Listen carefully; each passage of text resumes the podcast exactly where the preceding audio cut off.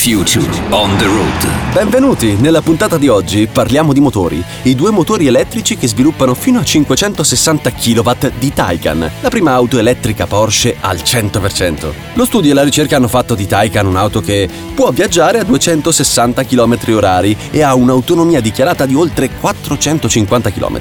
Maurizio Donelli, cosa ne pensi? Io la Taycan ho avuto il privilegio di provarla. L'autonomia è una sorpresa, corrisponde a quanto dichiarato dal costruttore. Una volta esaurita l'energia della batteria e quando hai un'auto così tra le mani è difficile smettere di guidarla, anche perché all'utilizzo su strade a lunga percorrenza ho alternato il piacevole uso cittadino. La sera l'ho collegata alla wallbox nel garage per poterla riutilizzare il giorno dopo. Ottimo, grazie ai responsabili motori del Corriere della Sera.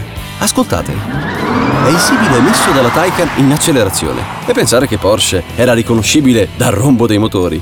Ma vi chiederete, per sviluppare tutta questa potenza, Taycan come ricarica energia? Ricaricarla è estremamente semplice e alla portata di tutti. Possiamo farlo presso gli oltre 16.000 punti di ricarica pubblici o in concessionaria. E poi vieni supportato anche nella ricerca della soluzione di ricarica domestica più adatta alle tue esigenze e alla tua abitazione. L'auto si ricarica mentre dormi e ogni mattina la ritrovi al pieno delle sue energie. Come dice Federica Masolin, giornalista di Sky, per Taycan c'è un mondo di servizi e assistenza completo.